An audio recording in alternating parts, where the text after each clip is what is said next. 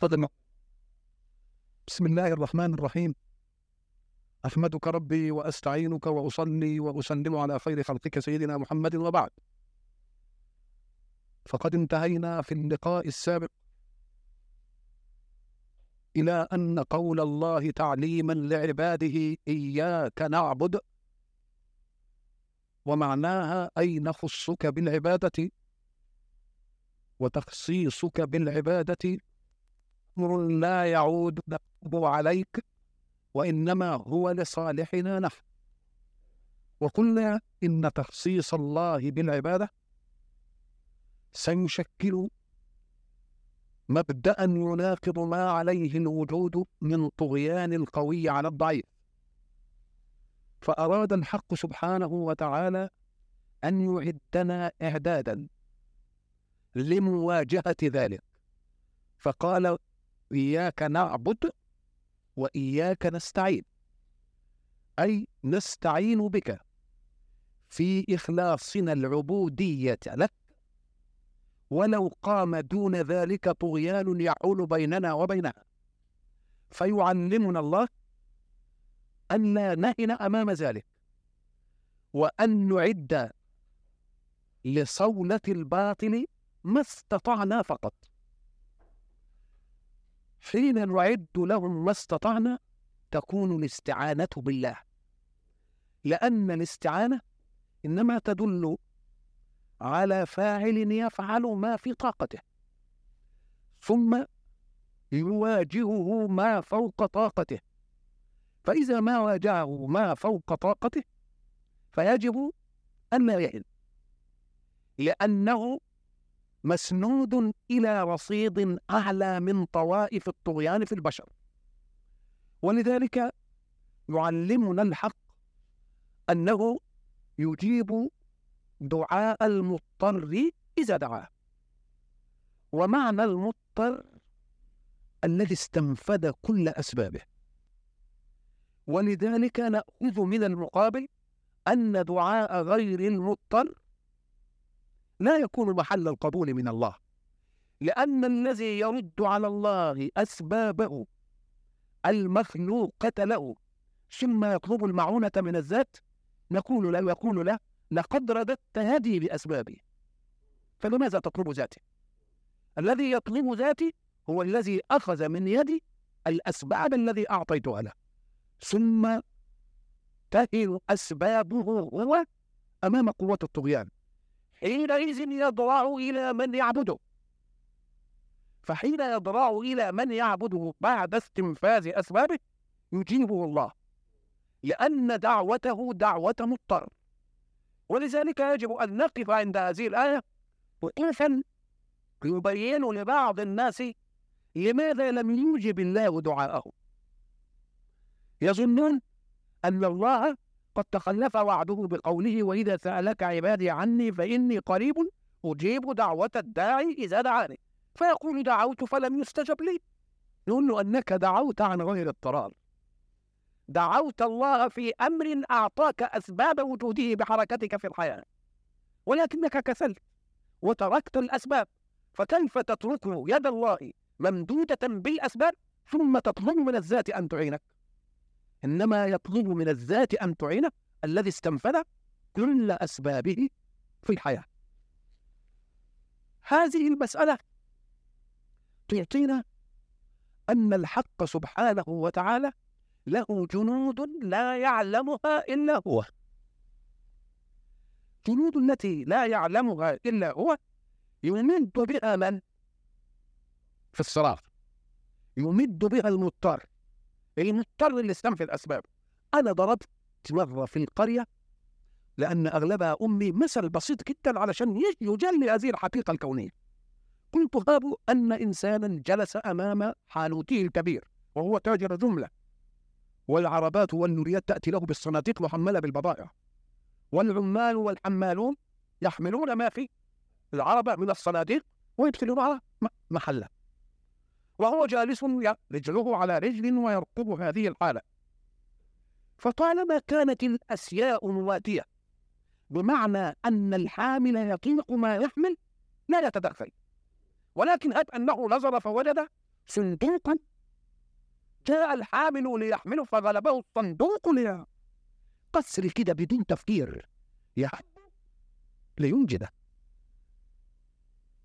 ساعة ما يحب لينجده لأنه رأى أنه استنفذ أسبابه والحمل فوق طاقته ما دام الحمل فوق طاقته ويفزع هو الفزعة اللي هي إيه؟ قسرية يعني أمر بدون بدون تفكير و و وربما كانت الحركة غير المرتبة فكريا تؤدي إلى أن يعطينا أشياء في طريقه يبقى دليل على أنه كذلك رب حين تتعرض لشيء من متاعب الحياة وقد استنفدت كل أسبابك المشروعة.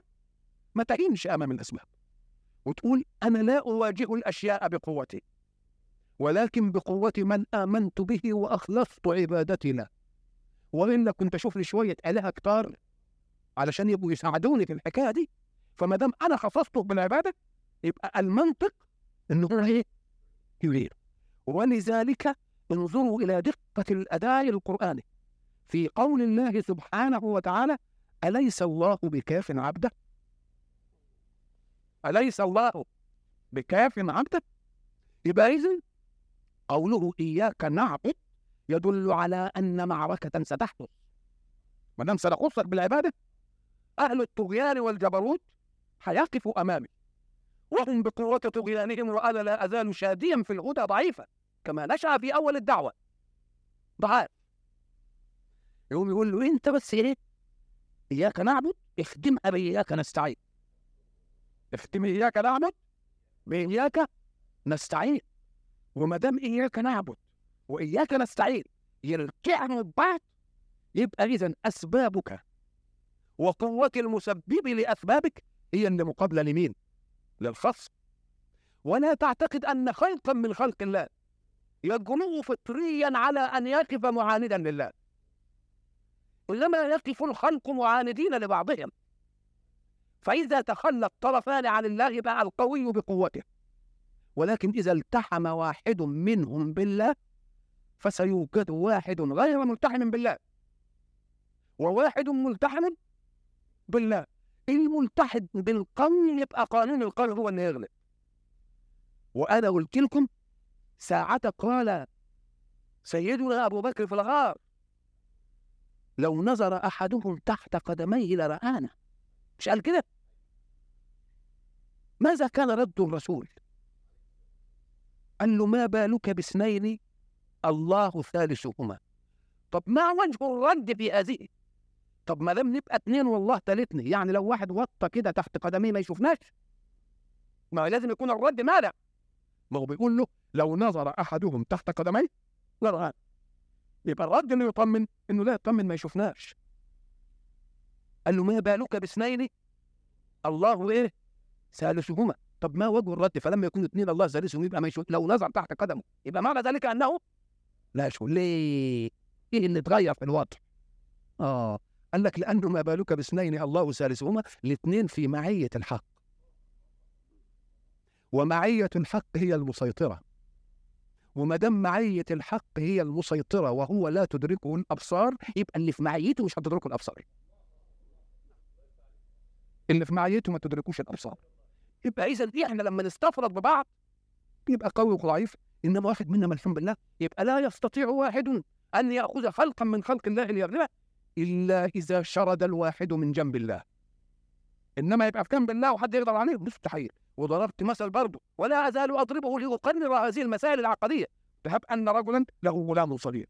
ووقف الرجل ليتكلم في مسألة ثم شرد غلامه ليلعب في الشارع فتصدى له أطفال كبار عنه شوية وقعدوا يضربوه. فبيفزع الولد يروح لمين؟ ساعة ما يروح عند أبوه والعيال يبصوا ولقوا أبوه ما شاء الله مش عارف. آه ما حدش يبي. يبقى ضعفه احتمى بقوة من؟ يبقى ما حدش ينفرد بيه. إنما لو انفرد الولد وهم هم بعض يبقى قوته ولد لولد. إنما ما بقتش قوة ولد لولد دلوقتي ده بقت قوة ولد لولد وأبو ولد. فكذلك الحق. يبقى قوة عبد أمام عبد معلش. إنما قوة عبد فارغ من ربوبية. لعبد ملتحم بالربوبية. نقول له لا ده أنت تحت المسكين أليس الله بكاف إيه؟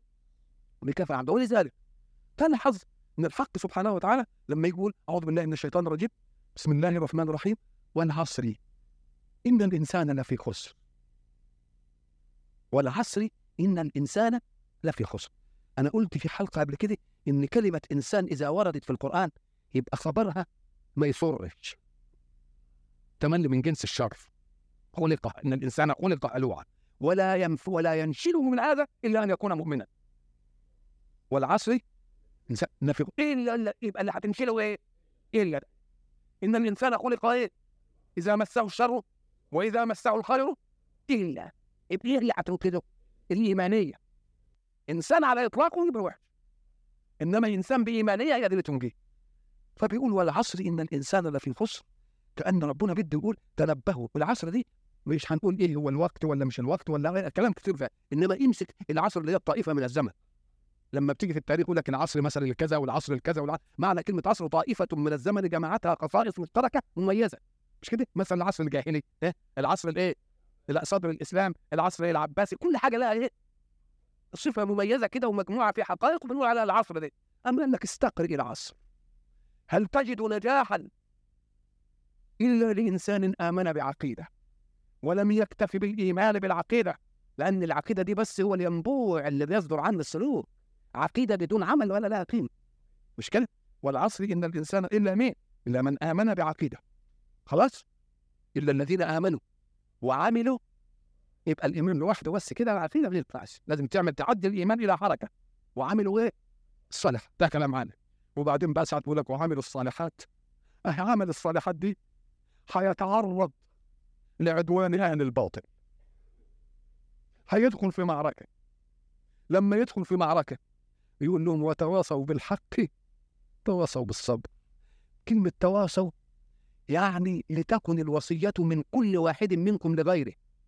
التواصي أن توصيني وأنا أوصيك. ليه؟ قال لك لأن النفس البشرية أمام التكاليف قد تضعف. أنا أضعف في شيء. ليست عندك أنت ظروف ضعفي أمامه. وأنت قوي فيه. تقوم توصيني بقى. أنت هيجي مرة تانية أنت تضعف في شيء. وأنا ما أضعفش؟ أبقى أنا هوصيك. يبقى مش مفروض إن فيه جماعة توصي. وجماعة توصى؟ لا فيه توافي. توافي يعني أنت تبقى موصي في الوقت الذي لا يصيبك ضعف في مسألة. وتبقى إيه؟ آه وتبقى موصى. يبقى كلمة وتواصل فكأن الحق سبحانه وتعالى يعني سيجعله في جند الإسلام. قوما لا يضعفون جميعا أمام شيء واحد وإنما هذا يضعف أمام شيء. وغيره ليس ضعيفا امامه يوم غير الضعيف في ذلك الشيء إذا رأى اخا مؤمنا له يوم يوصيه يقول له ما تنساش الحق. إيه يعني ما تنساش الحق؟ يعني إيه ما تنساش الحق؟ يقول له إحنا آمنا وبنعمل إيه؟ أما صالح إحنا في جانب الإيه؟ الحق. ما يصحش أهل الباطل يغلبونه يبقى بتوصي بالايه؟ بالحق عشان يفضل إيه؟ الحق له إيه؟ له له جنود ساعة ما يوصيه بالحق يقوم يفضل للحق الايه؟ جنود الجنود دول مش مفروض فيهم إنهم معصومين بل هذا يدرك ده ولذلك النفوس البشرية لما تيجي تلاقي واحد شهوته فيه إنه ياخذ المال من حرام مثلا ويمكن بقى في كل سلوكه يبقى كويس واحد إنه يبص للنسوان وفي بقية السلوك آه واحد اذا واحد ابقى مثلا بيشرب خمر وبعدين تلاقي في كله إيه؟ بل ربما وجدت بعض السلوكات في البشر. في قمة الخير لمن عنده في حياته قمة شر. نعم؟ لأنه يمكن يقول لك أنا ضعيف أمام المرأة مثلا.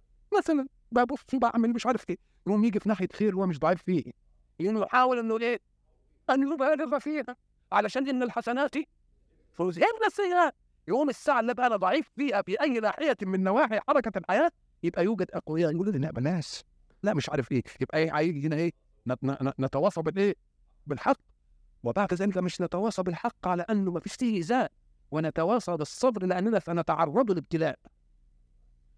نتواصى بالصبر لأننا سنتعرض للابتلاء. ساعة ما تلاقيني أنا أضرب في الشيء وأنت تقول لي لا اقوى اصبر نصر الله آت آه. يوم أنت ساعة ما تيجي كده في الناحية اللي أنت قوي فيها تيجي للناحية اللي أنا ضعيف فيها وتوصيني. ساعة ما تيجي يبقى في جند للحق وخميرة إيمانية للحق تنتسق تمام الثقة إن الحق هينتصر والباطل يبقى إيه؟ زعوق. الباطل ولذلك أنا قلت في قضايا. قلت لا يوجد في الكون معركة بين حقين لأنه لا حق ما فيش حقين في شيء واحد. هو حق واحد مش كده ولا إيه؟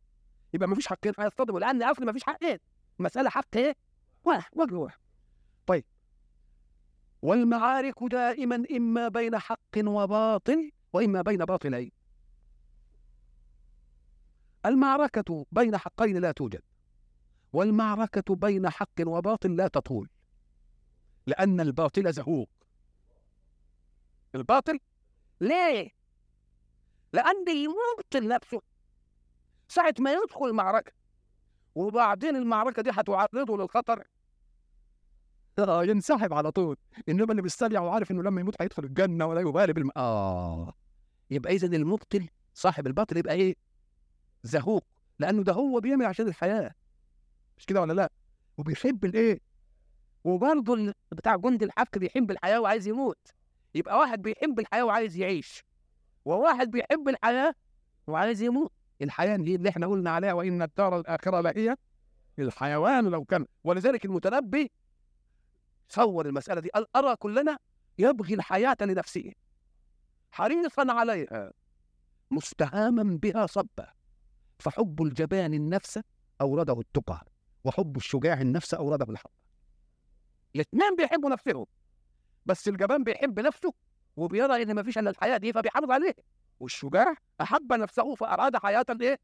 أفضل ويبقى كلنا بنحب زي ما قلت أنا برضو في بعض اللقاءات إن التلميذين الأخوين الولد الكفول أو الولد اللعب زي ما بيقولوا يصحوا من النوم بالعافية ويخرجوه من البيت بالعافية وبعدين يطلع يستكع في الشوارع ولا يقعد على قهوه ولا يتلملوا على شوية إيه؟ صح عليك ده بيحب نفسه عايز يرتاح. مش كده ولا لا؟ واللي قام وخد كتبه راح على المدرسة وقعد بقى يسمع برضه بيحب إيه؟ بس دي حب أحمق ودي حب أعمق. لأن بعد خمس سنين كده ولا حاجة ده يبقى صعلوك من صعاليك الحياة وده يبقى إنسان له قيمة في الإيه؟ يبقى أرى كلنا إيه؟ يبغي الحياة لنفسه حريصا عليها مستهاما بها صبا. فحب الشجاع فحب الجبال النفس أورده التقى وحب الشجاع النفس أورده الحرب. ولذلك شوف ربنا لما يجرى قل هل تربصون بنا إلا إحدى الحسنيين شوف القوة بقى أنت كافر اللي بتقاتلني. أنت عايز تتربص بيا إيه. أي معنى تتربص بيه حلو بالنسبة لي يا انتصر كده واضربك على مناخيرك؟ يا أموت وأروح في الشهاده كده حاجة حلوة الاثنين. وامتى تتربصوا أن يصيبكم الله بعذاب من عنده أو بأيدينا. تبقى الخيبة بتاعتكم محققة. والنجاح بتاعنا والنجاح بتاعنا محقق. اذا فقول الله إياك نعبد معناه إعلان بأن معركة ستبتدئ. بين من يخصون الله بالعبادة وبين من يحملون غيرهم على أن يعبدوهم في الحياة ويخضعوا له. فربنا قال بقى اولوا يهمكم هذه المسائل؟ وإياك إيه؟ وإياك نستعين. ساعة ما تيجي وإياك نستعين تقوم ربنا سبحانه وتعالى يقول يعني هيعمل لنا إيه؟ هنستعين. طب هم عددهم وعددهم ومش عارف إيه وإلى آخره. يقول لا. طب هعلم يقول لهم عشان تطمن. قال يعني تطمن على تصرف ربك. قوم يعلمنا. يقول طب أنت إيه يعني تعمل إيه؟ أما قال بس سألقي في قلوب الذين كفروا الله. بس شو؟ إيه عددهم وإيه عددهم انتهت المسألة كده ولا لأ؟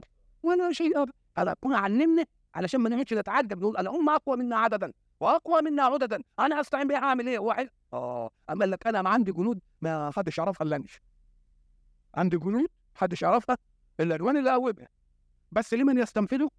اسباب والجنود دي في المعارك بتاعت اياك نستعين الذي يحدد عددها هو المستعين نفسه. مش أنا مش ربنا هو اللي هيحددها يستقولوا إن إيه؟ ألن يكفيكم أن يمدكم ربكم. بثلاثة آلاف من الملائكة. منزلين؟ ألا نمدكم. وكمان إن تتقوا. وإن تصبروا وتتقوا ويأتوكم من فورهم. هذا يمدكم ربكم بخمسة آلاف. يبقى نزود ثلاث آلاف لخمس آلاف إيه؟ تصبروا وتتقوا. يبقى من الذي يحدد مدد الله؟ الجند نفسه. الجند نفسه هو اللي إيه؟ إنه يحدد مدد الله له وبعد ذلك ساعة ربنا ما يلاقيك صادق الصبر وصادق التقى يروح مدك بالجنود اللي إيه؟ اللي أنت عايزها اذا فإياك نستعين دي هي رصيد الضعيف. حين يجهر بدعوة الحق أمام القوي يبقى إياك نستعين دي لازم تكون في إيه؟ تكون في بالك دائما. وبعدين يجي يقول لك بواقع الحياة بقى يمكن كلام نظري. يقول له كم من فئة إيه؟ غلبت فئة إيه؟ بإذن يبقى إذا الحق سبحانه وتعالى يعطينا في إياك نعبد بدء شعلة معركة بين الحق والباطل وعلشان ما نهنش أمام قوة الباطل يقول إيه؟ ما تفتكر إن لك رب افتكر وادخل المعارك على إن لك إيه؟ على إن لك رب ما دام تدخل المعارك على إن لك رب وتقول أستعين ومعنى تستعين يعني تؤدي ما أنطتك الأسباب ولذلك أنا قلت لك ما قالش وأعدوا لهم مثل قوتهم. قال إن ما استطعت وأعدوا لهم ما استطعت يبقى إذا قول الحق تعليما لنا إياك نعبد جماعة وإياك نستعين جماعة إيزان بأن الحق حين يأتي ليمحق الباطل سيتعرض لمعارك. هذه المعارك إياك أن تقيس قوتك أنت ضعيف في أول الإيمان ما تقيس قوتك أنت بقوة خصومك اللي هم أهل الباطل لأن أهل الباطل شدوا في الباطل وقتا طويلا وأقوياء وأنتوا لسه ضعاف فلازم تعرف إن وراك سند قوي فقل إياك إيه؟ إياك نعبد وإياك نستعين ثم ياتي الحق سبحانه وتعالى ليعلمنا أننا نطقنا بمبدأ إخلاص العبادة ونطقنا بمبدأ إخلاص الاستعانة وتخصيصها بمين؟ ودي في كلمة اياك ناس يعني مش هنستعين بغيرك. مش هنس... لا نستعين إلا بك. آه برضه كلمة التخصيص دي بتفيدنا. أنه ربما يتعرض جند الحق أمام سطوة جند الباطل وقوته العددية والإيه؟ والعددية. فيأتي أناس من أهل باطل أيضا ليحتووا هؤلاء في في أحضانهم فيستعين هؤلاء اللي هم جند الحق بالمغلفين بالغيرة عليهم ويبطنون ضدهم فربنا بده الله إياك نستعين يعني اوعى تستعين بمن يعرف عنه أنه آه ما تاخدش مواقفنا إحنا كده. مواقفنا إحنا الأمر إيه؟ ساعة ما بنشوف مثلا باطل أمامنا يمكن نروح لناس بيك بيكرهونا أكتر من إيه؟ ما بيحبونا. دي اسمه مسألة إيه؟ احتواء جند الحق للبسط عليهم لينطفئوا في أي وقت. بده يحتوي جند الحق. علشان إيه؟ يديلهم تبعيه ولذلك هيجي في الآية اللي هناك يقول فيها إيه؟ وكأي من نبي قاتل معه ربيون كثير. فما وأنوا لما أصابهم في سبيل الله؟ وما ضعفوا؟ وما استكانوا؟ والله يحب الصابرين. وما كان دعواهم وما كان قولهم إلا أن قالوا. اتهموا نفسهم ربنا اغفر لنا ذنوبنا وإسرافنا في أمرنا يعني اللي قالنا دي نتيجة إيه؟ ذنوبنا ذنوبنا وإسرافنا وثبت أقدامنا وانصرنا فآتاهم الله ثواب الدنيا وحسن ثواب الآخرة والله يحب المحسنين مش كده؟ وبعدين يقول يا أيها الذين آمنوا إيه؟ لا. إن تطيعوا الذين كفروا على أعقابكم فتنقلبوا خاسرين بل اوعوا بل الله مولاكم اوعى حد ياخذكم مني ويعمل إنه عطوف عليكم. بل الله مولاكم وهو خير الناصرين. وما تقولوش ده هم أقوياء. أنا هعلمكم علمة سألقي في قلوب الذين كفروا. الروح يبقى إذا الحق سبحانه وتعالى. في إياك نستعين. إداني كل إيه؟ كل عناصر الاستعانة. استنفادا لأسباب. خلاص؟ وتوحيدا لمصدر الاستعانة وهو الله. وعدم الفتنة بمن يريد أن يحتوي دعوة الحق لتعيش في كنفه فيبسط عليها في أي وقت يريد إطفاءها دي كله جاي منين؟ إياك نعبد وإياك نستعين. وما دام عندنا بقى هذا المبدأ صار عند من يناجي ربه بإياك نعبد وإياك نستعين. عهد بقى أهو إياك نعبد وإياك نستعين. وما دام الأمر كذلك فاستعدادي يا رب أن أتقبل كل توجيه منك. فما دام عندي هذا الاستعداد فاهدني أو اهدنا أنا بقى عندي استعداد. خلاص العبادة لك لوحدك والاستعانة بك لوحدك خلاص؟ وأنا معد نفسي على معركة قد تستنفذ أسبابي ولكنها لا تستنفذك أنت أيها المسبب. اهدني بقى إيه الصراط المستقيم. يبقى ده طلب من المنهج. ولا يطلب الإنسان المنهج إلا إذا اقتنع بأنه منهج حق يطلبه بقى هو ده هو اللي بيطلب. هو بيقول له إيه؟ اهدنا يعني لا تظن علينا يا رب بكل منهج الهداية لأننا اتفقنا على المبدئين. مبدأ إيه؟ إياك نعبد ومبدأ إياك نستعين. ما دام اتفقنا على المبدئين دي وحصل منا العهد الغليظ ده وانتهينا يبقى انت بقى كلف كلف يا رب. هذا التكليف تهدينا به إلى الايه الصراط المستقيم. الصراط المستقيم ده زي ما زي ما عرفنا برضه إن المستقيم ده أكثر الايه الموصل للايه للغاية. يا لا ترى فيها عوجا ولا ترى فيها إيه؟ يعني ليه؟ لأن مرة الطريق يبقى إيه؟ مستقيم. صحيح كده. بس عالي كده. ساعة ما يعلى ويوطى يطول تمام طي الالتواء زي ما يروح كده ويجي كده. يبقى إن التوى كده أو التوى يعني إن التوى في في في عمق الارتفاع زي ما يلتوي في عمق العرض أو الطول. قد بعض يبقى ما يبقاش مستقيم. ولذلك انت مثلا لما تيجي تروح على الطريق كده وتطلع على الجبل كده وبعدين تنزل كده احسب قد إيه؟ قاعدة القاعدة دي يمكن مثلا 100 متر لكن على ما تطلع الطريق على الجبل كده يمكن طلعت 500 وبعدين نزلت 500 تبقى هتطول الايه برضه زي ما تكون إيه؟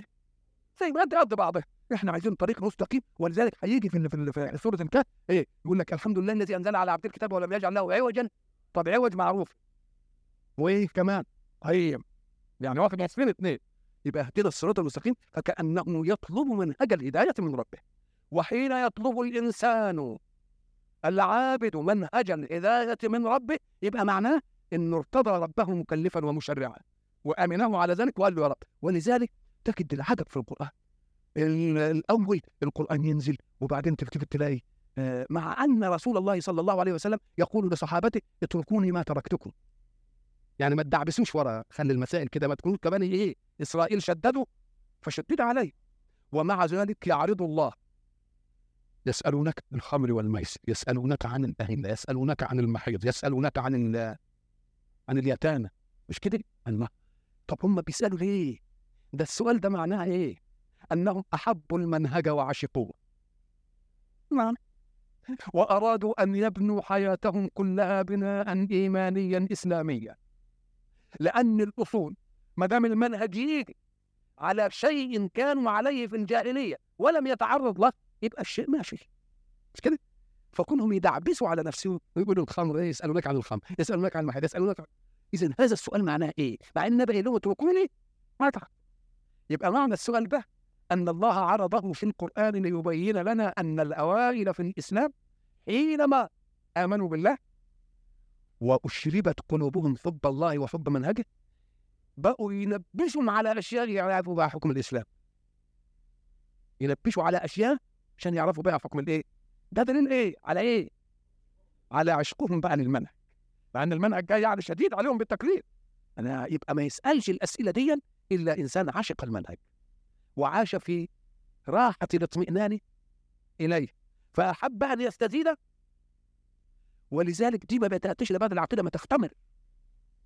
كده تختمر بأن المكلف ده مكلف صح ولا يمكنش يأمرني ولا ينهاني إلا عن شيء في مصلحتي ولا ولا إلى آخره. ولذلك هذا السبب في أن فتحت الكتاب بقول لك نزلت مرة في مكة ونزلت مرة في المدينة لأن مكة كان صراع العقيدة. في المدينة كان صراع التكليف. فكان ولذلك هي فيها اثنين. الحمد لله رب لله رب العالمين الرحمن الرحيم مالك يوم الدين. حتة العقيدة. وبعدين بقى إياك نعبد وإياك نستعين ويدينا هات لنا بقى المنهج دي صلاه التشريع. يبقى كان ولا بد إنها تنزل. مرة هنا لأنها تعرضت لإيه؟ العقيده ومرة هنا لأنها تعرضت إيه؟ للتشريع والإسلام عقيدته وتشريع مع بعض. فقال اهدنا الصراط الايه؟ الصراط المستقيم. الصراط المستقيم ده معنى صراط أي طريق. موصل لغايه ومستقيم يعني ما فيش أخسر منه. يبقى لازم تنصب الغايه اولا عشان نشوف الإيه؟ طريق. نشوف هنمد الخط منين؟ من القاهرة لإسكندرية من القاهرة لإسماعيلية ننصب الغايه وبعدين ناخد الخيط ونشوف إيه الاستقامة؟ وهل هناك شيء يعني يحول دون الاستقامة مثلا عشان نلف كده حول جبل ولا نلف حول وادي ولا حتة رملية ولا؟ مساله بقى شغل الله فقال لك مين الغاية؟ الذي حددها الله. خلاص والطريق هو اللي حدده الله تبقى المسألة هندسة عليا الاثنين. هندسة أولياء الاثنين. يبقى إذا ما يشرعه الله هو الصراط المستقيم وأن هذا صراطي مستقيما فاتبعوه. ولا تتبعوا السبل. فتفرق بكم؟ الله. يبقى اذا اهدنا الصراط المستقيم. يعني يا رب إحنا أعطينا العهد إياك نعبد وإياك نستعين ومستعدون للصراط ومؤمنون بأنك وراءنا مسببا وإن أعطيتنا إيه؟ وأعطيتنا أسبابا. فيا رب زودنا بالهدى الذي يكون منصب على التكاليف المطلوبة منه علشان نحقق إياك نعبد ونحقق إياك إياك نستعين. طب اهدنا اهدنا الصراط المستقيم. قال لك آه لأن الطالب للشيء هو المنتفع به صحيح الله يطلب لأنه يحب من عباده ولكن المنتفع بالتكليف من؟ العبد يبقى هو اللي يطلب الهداية يبقى شوف بقى الاحتمال العقدي في الأول وفي الآخر وصل إلى إيه؟ إلى أنه هو الذي يحط نفسه في إيه؟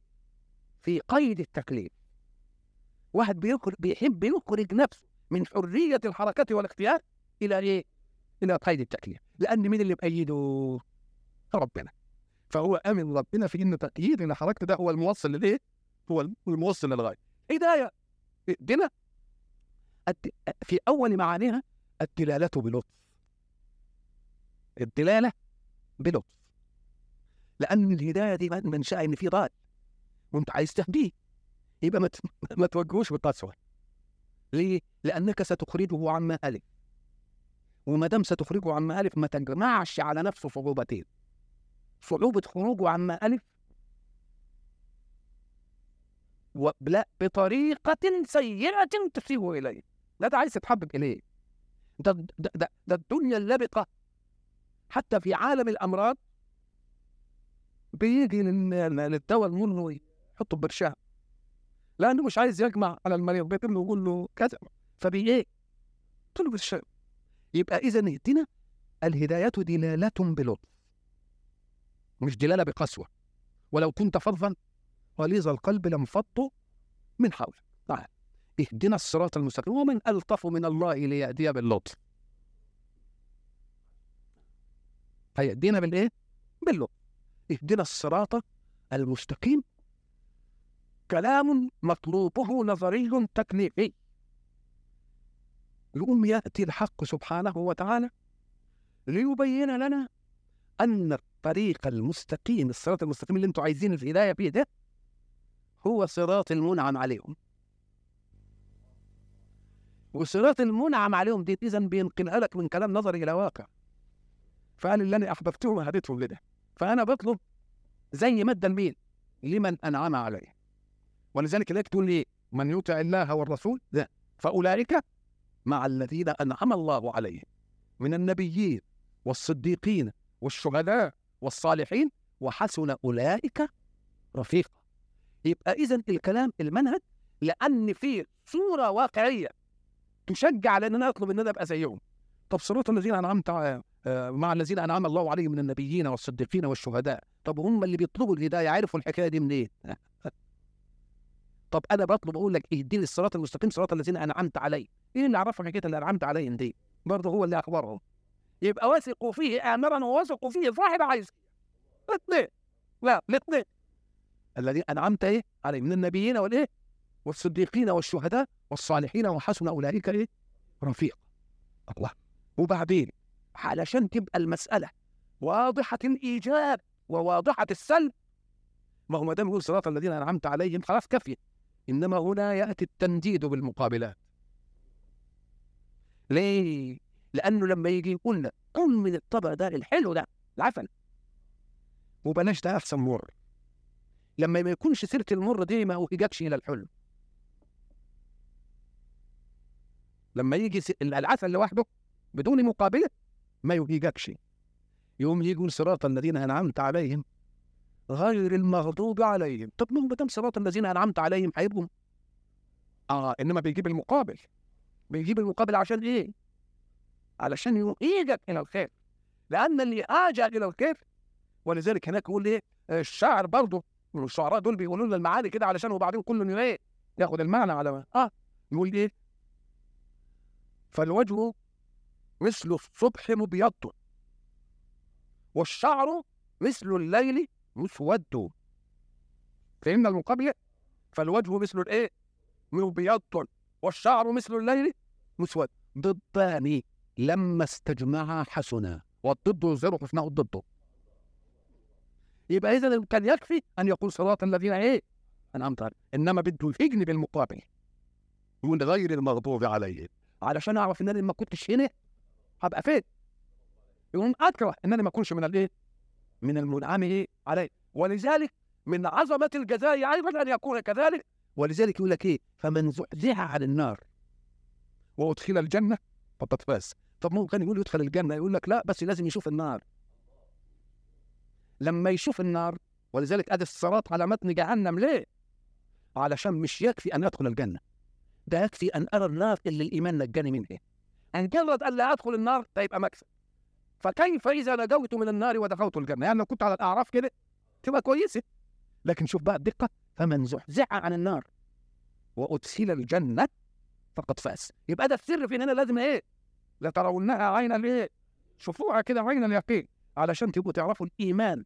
أي شيء أدى لكم الإيمان بالله حتى إنه نجاكم من دي. لو أنكم دخلتم الجنة بدون أن تدركوا هذه لما وجد الإيه؟ لما وجد الفارق.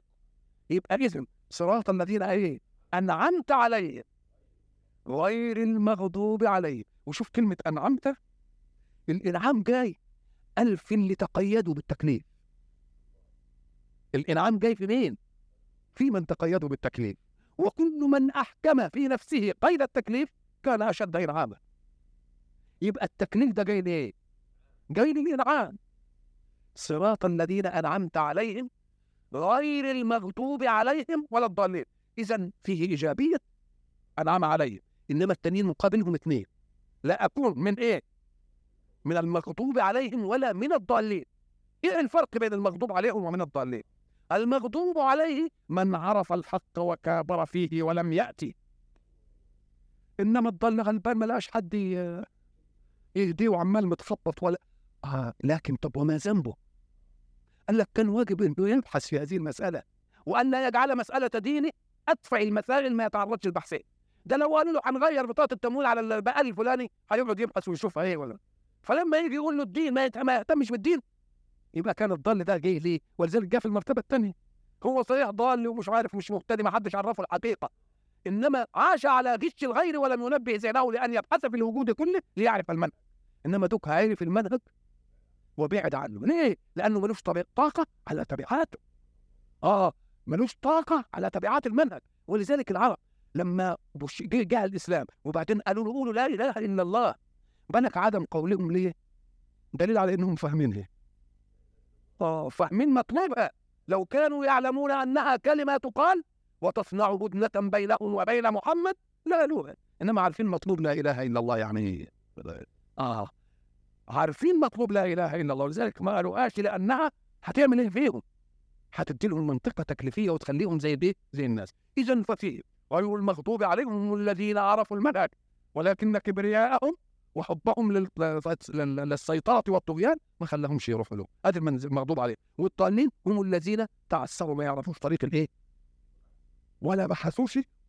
فاذا لما نيجي لما تيجي كلمة ضالين كده تقوم تاخد معاني متعددة. يعني مثلا فعلتها اذا وأنا من الضالين.